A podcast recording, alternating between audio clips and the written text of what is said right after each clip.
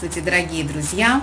Здравствуйте в прямом эфире! И я всех вас приветствую, кто мои подписчики и мои друзья, и все, кто, может быть, сейчас присоединятся к нам случайно.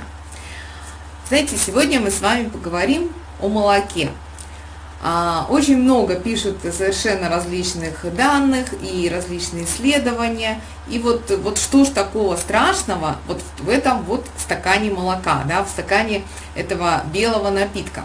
И когда-то, я помню, я тоже поддалась таким настроениям и сказала своей маме, а мама у меня санитарный врач по гигиене питания. Она проработала им 55 лет и очень много чего знает про питание. Когда я своей маме сказала, что ну что, в современном молоке ничего нет, никаких там кальция нету, еще чего-то нету, она мне сказала, и звездка белая, белая, потому что там кальций. Так вот, молоко белое, потому что там кальций. И молоко это неисчерпаемый, оно ни с чем не может сравниться ресурс по содержанию не только кальция, но и других микроэлементов. И это просто коктейль, протеиновый коктейль с большим содержанием кальция, магния, фосфора и калия, и еще много-много полезных там ингредиентов. Давайте же посмотрим, откуда берет начало вот это вот непонятное кое мнение о молоке. Ну, начнем с того, что, конечно, все мы в детстве, ну или многие пили молоко. И раньше это был стакан молока там холодный, кто-то любит теплый. Потом мы получили рекомендации теплое молоко с медом на ночь. Это прекрасный такой момент, что как снотворное может хорошо действовать. Но постепенно вот эти вот данные о том, что молоко то полезно, то не полезно, оно привело к тому, что многие люди стали переходить на соевое молоко, на миндальное, ну какие-то другие альтернативные напитки. Да, это тоже имеет место быть, но все-таки молоко ни с чем не сравнится, ни с каким другим ресурсом. Немного позже я расскажу вам о том, вот, можно ли молоко заменить какими-либо другими продуктами, которые тоже содержат много кальция и белка.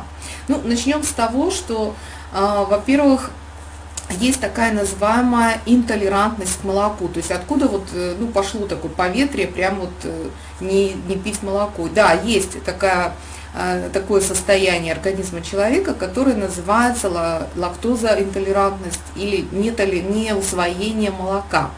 И причина этому – это лактоза, так называемый молочный сахар, который усваивается с помощью лактазы. У нас есть фермент лактаза. Лактоза усваивается с помощью лактазы. Так вот, люди, которые плохо переносят молоко, у них недостаточно содержания лактазы в организме. И это содержание может быть врожденным, может быть приобретенным в силу каких-то обстоятельств. Но вот, как выяснили ученые, что не все национальности, не все популяции на Земле одинаково как бы устойчивы или неустойчивы к молоку. То есть, например, 98% жителей Южной Азии неустойчивы к молоку, не могут его пить. У них есть вот это вот, у них мало лактазы, поэтому они не усваивают лактозу. Почти 50% жителей Индии плохо усваивают лактозу и тоже плохо переносят молоко. И это в сравнении всего с 5% людей европейской национальности. И ученые все-таки связывают это с тем, что вот северные народы или средняя полоса, так сказать, да, северного полушария, Северная Европа, они благодаря тому, что уже 8 тысяч лет население этих регионов потребляет молоко. И, конечно, у человека выработался этот фермент, он сохранился. То есть в процессе жизнедеятельности, безусловно, выживали те люди, у которых было много лактазы, и они могли усваивать молоко. И благодаря этому выжили многие-многие-многие поколения. В настоящее время, да, происходит некоторое смещение, как бы смешение вот этих таких полярных позиций. Несколько увеличилось количество европейских национальностей, вот эта вот интолерантность к молоку, и в то же время постепенно снижается толерантность вот у людей азиатской и индийской национальности. Это связано и с миграцией, и со смешанными браками, и в то же время с тем, что теперь, ну, как бы продукты более доступны, более такая смешанная диета у людей, и люди и этих регионов, которые раньше меньше пили молоко, теперь они тоже стали пить его достаточно много. Кроме того, у людей, у которых все-таки есть небольшая такая толерантность к молоку, вернее интолерантность, да, они не могут его усваивать, например, в большом количестве, но, например, полстакана молока они вполне могут выпить, либо там 2/3 стакана молочно-кислых продуктов. Как бы это не повод отказываться совсем от молочных продуктов. Как выявить, есть у вас вот эта интолерантность или нет, можно вам пить молоко или нельзя? То есть ученые твердо стоят на той позиции, что если у вас вы устойчивы к молоку, и ваш организм его хорошо усваивает, то продолжайте пить, потому что такого ресурса, очень сложно найти еще такой ресурс кальция и белка, как молоко. И когда иногда говорят, что да, есть еще другие продукты с высоким содержанием кальция, миндаль, например, орехи, сардины, там, вот эти зеленолистовые овощи, но еще не забывайте о биодоступности. Биодоступность – это так, как наш организм может усвоить молоко. Так вот, из стакана молока, из вот просто стакана молока усваивается столько же кальция, как из нескольких килограммов зелени. То есть для того, чтобы получить дневную норму кальция из зелени, нам нужно съесть очень много этой зелени. Из зелени, из других продуктов кальций очень плохо усваивается, у него низкая биодоступность. Итак, как понять, есть у вас вот эта непереносимость лактозы, либо нет? Ну, во-первых, можно сделать дыхательный тест, и вам скажет в лаборатории, да, у вас есть этот фермент, либо нет. Либо вы сами понимаете, что вот вы плохо переносите молоко, либо стали переносить плохо после каких-то заболеваний, стрессов, состояний. Какие могут быть симптомы вот этой непереносимости молока? Это, конечно, жидкий стул, диарея, это тошнота, неприятные ощущения в животе, в желудке, в кишечнике после того, как вы выпили молоко, вздутие, спазмы, боли, вот такое вот, ну, прям даже состояние, близкое к обморочному. Вот это проявление интолерантности глюкозы. И если после того, как вы принимаете молоко, либо молочные продукты, у вас как бы все в порядке, то вы можете пить молоко, и у вас нет никакой абсолютно необходимости отказываться от него. Ну, надо сказать, справедливости ради, что было проведено одно из небольших исследований, это только первые данные, что после 60 лет у человека автоматически снижается количество вот этой вот лактазы, и людям после 60 лет молоко вот, ну, не всегда может быть так хорошо усвоено, не всегда полезно. Но до 60 лет, если вы хорошо переносите, пейте молоко. Молоко абсолютно, ну, прекрасный ресурс и необходимо. Вообще, что же это такое, да, что из чего состоит у нас молоко? Это прежде всего белок. То есть вот это все белое – это белок. Кроме того, там очень много углеводов, там есть вот этот так называемый молочный сахар, который усваивается у нас в кишечнике и дает нам много-много энергии. Кроме того, молоко – бесценный ресурс кальция, магния, фосфора и калия. И еще других микроэлементов там немножко ниже. Но у молока, конечно, есть и определенная жирность. И есть продукты с высоким содержанием жирности, это сливки, сметана или жирный творог, масло сливочное. А есть молочные продукты с низким содержанием жира, либо практически обезжиренные. Так вот, лучше всего употреблять в пищу продукты со средним содержанием жирности. То есть это примерно 2,5–3,2 для молока и для кисломолочных продуктов, либо это 5%, ну, вот творог обычно 2,5, там может быть 7,5%, вот примерно где-то так. Конечно, есть еще, иногда говорят, что ну как, вот если человек пьет молоко, то он от этого набирает вес. Вы знаете, ну все дело в дозе. Точно так же, если много есть любых других продуктов, то человек точно так же будет набирать вес. Поэтому молоко включается в повседневный рацион, и проведено очень много исследований, которые подтвердили, что люди, которые стараются, например, похудеть, и они пьют достаточное количество молока в день, ну или молочных продуктов, то они снижают больше веса, чем те, кто исключают молочные продукты из своего рациона.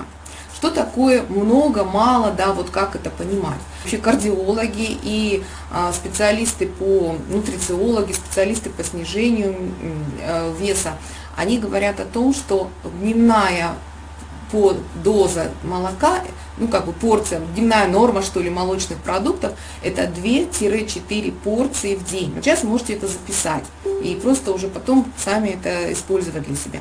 2-4 порции молочных продуктов в день. Что такое порция? Порция это, например, вот стакан молока это порция. Вот стакан молока это порция. Либо полстакана кисломолочных продуктов, но они более концентрированные. То есть это йогурт, кефир, простокваша, ряженка, любых других кисломолочных продуктов, жидких, полстакана. Это 100 грамм творога или 30 грамм сыра. 30 грамм сыра – это размер маленького спичечного коробка, вот как раньше у нас были. Такое количество молочных продуктов со средним содержанием жирности, оно будет только... Конечно, при условии, что вы хорошо переносите молоко, оно будет способствовать тому, что и организм будет и усваивать кальций, и он будет дольше оставаться молодым, здоровым, и в то же время вот тот жир, который поступает, да, здесь тоже животный жир, конечно, в молоке, так называемый сатурированный жир или насыщенные жиры, но вот тот же самый жир из молочных продуктов, он по-другому действует на наш организм, чем, например, насыщенный жир из мясных продуктов. Поэтому обязательно употребляйте молочные продукты. Да, если говорить о порциях, сливочное масло 10 грамм. Помните, вот, когда мы, если кто жил в Советском Союзе, да, вот такие маленькие кусочки масла, да, в столовых давали, вот это 10 грамм сливочного масла в день. Да, Ирина, вот про лактазную недостаточность я говорила. Конечно, если есть лактазная недостаточность, не надо пить молоко. С другой стороны, очень часто эта лактазная недостаточность очень мало выражена, и нет необходимости полностью исключать молочные продукты из своего рациона. Вполне можно, ну, как бы найти какое-то хорошее сочетание. Кроме того, кисломолочные продукты, они еще содержат большое количество пробиотиков и таким образом питают нашу микрофлору. А наша микрофлора, ну, как бы она очень сильная, она весит 2,5 килограмма, и у нее 30 миллионов генов, в отличие от 25 тысяч генов вот у нас, у человеческого организма. Поэтому очень важно, чтобы молочные продукты вот при хорошей переносимости нужно обязательно, ну, как бы они способствуют оздоровлению и тому самому даже снижению веса. Давайте я сейчас посмотрю, что тут в вопросах у нас. Смотрю, вопросы появились, комментарии. Так, с медом по поводу того, с чем лучше употреблять. Ну, вы знаете, лучше всего молочные продукты употреблять с овощами либо фруктами. С медом тоже можно, как бы, да, но лучше всего еще добавить к ним порцию овощей, этих ягод, фруктов. То есть всегда добавлять фрукты или овощи, зелень, ну, в любой прием пищи, и тем более, например, в завтрак с творогом вот можно добавить либо ягоды, либо, например, наоборот, зелень, и сделать его таким вот не, ну что ли сказать, не очень, не сладким, наоборот. Более подробно вот про эту непереносимость и про то, как употреблять молочные продукты, как их, для чего нужны кисломолочные продукты, как они влияют на нашу микрофлору, мы еще поговорим более подробно, будет информация на саммите. Скоро у нас уже есть информация, Women Summit, здоровая женщина, счастливая женщина, можете найти информацию об этом на наших страницах и присоединяйтесь. Там у нас наш спикер, кандидат медицинских наук Ирина Анатольевна Крылова подробно рассказывает и отвечает на вопрос о молоке, и рассказывает о том, что вот именно о кисломолочных продуктах. Но скажу один такой интересный факт, он меня, честно говоря, так даже поразил немного. У нас микрофлоры много в организме, есть такая, которая обязательно живет, есть, которая не обязательно живет. Но вот одна из таких, которая может быть, может не быть, из нормальной, естественной, здоровой микрофлоры, это так называемые пропионово-кислые бактерии. И эти бактериям уже очень-очень-очень много лет, более 3000. И они пережили все катаклизмы на Земле, все какие-то там похолодания, потепления. То есть они прошли... Огонь, воду и медные трубы, можно сказать. И вот эти бактерии, они очень устойчивы к внешней среде, и они повышают эту устойчивость и человека, того, ну, кого они есть. Так вот, оказывается, швейцарский сыр, вот этот сыр с большими дырками, он как раз делается на основе вот этих пропионово-кислых бактерий, и он очень полезный. Но пропионово-кислые бактерии можно найти еще и помимо швейцарского сыра, то есть есть специальные закваски, на саммите мы дадим вам эти полезные ссылки про полезные закваски, где можно их приобрести и как бы про пропионово-кислые бактерии, и про другие. Поэтому если сейчас у вас нет вопросов, то я могу вам только пожелать приятного аппетита. Ешьте молочные продукты, 2-4 порции молочных продуктов в течение дня в любом виде. Творог кисломолочный добавляйте в еду, добавляйте там как завтрак, как перекус, кусочек сыра там, на ужин. И, например, еще рекомендация с нашего прошлого саммита от профессора Прощаева Кирилла Ивановича, который является молодым геронтологом, и он рекомендует за час-полтора до сна выпивать стакан кефира, потому что кальций у нас усваивается лучше всего ночью, и вот как раз вот эту порцию кальция нам лучше всего дать за час-полтора до сна, но не перед самым сном, не так, что вы выпили и пошли спать, потому что в этом случае организм будет перерабатывать, усваивать вот этот кефир, и на самом деле он не будет отдыхать, и сон будет хуже, и проснетесь чаще. И когда мы засыпаем, то, естественно, пищеварение замедляется, и вот этот продукт, любой, и молоко, и любой другой, он будет лежать в кишечнике и только как бы отравлять нам жизнь, что называется. И вместо того, чтобы ночью в кишечнике вырабатывался мелатонин и омолаживал нас, кишечник будет там пытаться как-то переработать тот продукт, который мы там съели перед самым сном. Поэтому любой продукт час-полтора до сна. И вот в таком случае, если вы выпиваете кефир, то он будет очень-очень хорошо усваиваться. Еще одним поделюсь рецептом блюда, которое очень интересное. Ну, как бы, как дополнительно, вернее, можно использовать кисломолочные продукты. Это вы можете делать, например, тушеные овощи со специями, там, с турмериком, с перцем, там, хорошо посолить, красный, черный перец, перец чили, ну, прям специи какие-то. Не забывайте турмерик обязательно или куркумин. И вот это будет, знаете, такое пряное, очень насыщенное по вкусу блюдо. Можно это смешать, например, с перловой крупой, с отварной, с киноа. Ну, то есть сделать вот такой микс, да, например, с бобовыми, вот такую как кашицу, да, вот такое тушеное количество блюда. И потом, когда вы себе накладываете в тарелку, сверху положите, ну, такую хорошую ложку холодного несладкого йогурта. Лучше всего йогурта, потому что кефир, он будет жидкий, он как бы, ну, пройдет все это, да, а вот йогурт он останется, и если есть вот это очень насыщенное, горячее, острое блюдо вместе с йогуртом, с холодным, получается очень-очень вкусно, вот этот контраст вкусов очень интересный и как дополнительный момент, когда вы можете съесть, например, вот эту порцию, ту самую порцию кисломолочного продукта. И я желаю вам еще раз всем-всем хорошего настроения. Сидите молоко, будете здоровы. Помните, в детстве у нас была такая песенка «Далеко-далеко на лугу пасется ко». Вот, корова, да? Пейте, дети, молоко, будете здоровы. Так вот, так и есть. С молоком все в порядке. Если у вас, если вы хорошо его переносите, пейте на здоровье. И молоко действительно приносит много-много здоровья. Так, а на сегодня мы с вами прощаемся. И до следующей пятницы, это мы когда будет следующее видео из цикла медико-образовательных вот таких видео нашего агентства. Может быть, кто меня не знает, присоединился позже. Меня зовут Светлана Стрельникова. Я руководитель медико-образовательного агентства P.H.D, врач и фуд-коуч. Следующих встреч. Пока-пока.